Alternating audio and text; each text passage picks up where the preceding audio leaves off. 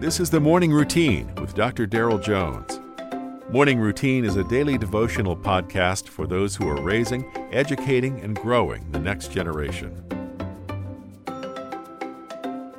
Hey, how are you? Pastor Daryl here, Monday morning, August the 8th. And tonight we kick off another donor development boot camp with our good friend Zach Clark.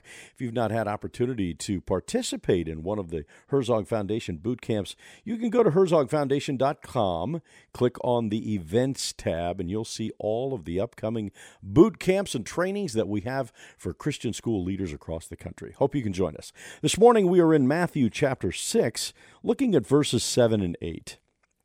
And when you pray, do not heap up empty phrases as the Gentiles do, for they think that they will be heard for their many words. Do not be like them, for your Father knows what you need before you ask Him. Jesus takes it for granted that Christians pray. We might sooner find a living man who doesn't breathe as find a living Christian who doesn't pray. Christ is speaking, and this is his constitution for the kingdom. Jesus references to a repetition of empty phrases. But clearly, praying often and at times using the same words is not condemned. In fact, Jesus will teach us to ask, to seek, knock, and to keep on knocking. Here the Lord is speaking about words and no meaning, all lips and no mind or heart. This may have led to the old adage long prayers at home, short prayers in public.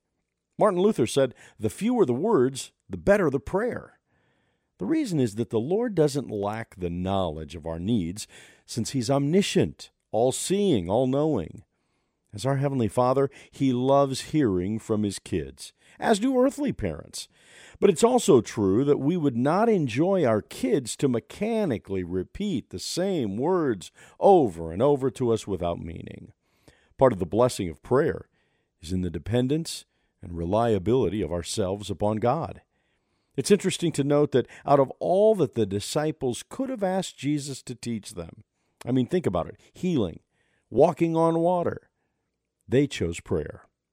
They asked Jesus to teach them to be prayers, men who would cultivate the habit of frequent and incessant prayer.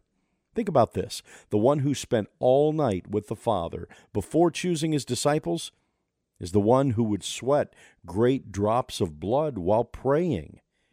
He's the one who would ascend to the right hand of the Father to ever intercede for the saints.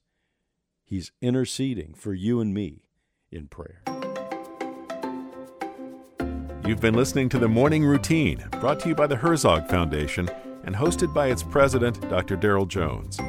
For more information, please visit herzogfoundation.com. To receive the morning routine as a daily email, sign up at morningroutinepodcast.com. See you in the morning.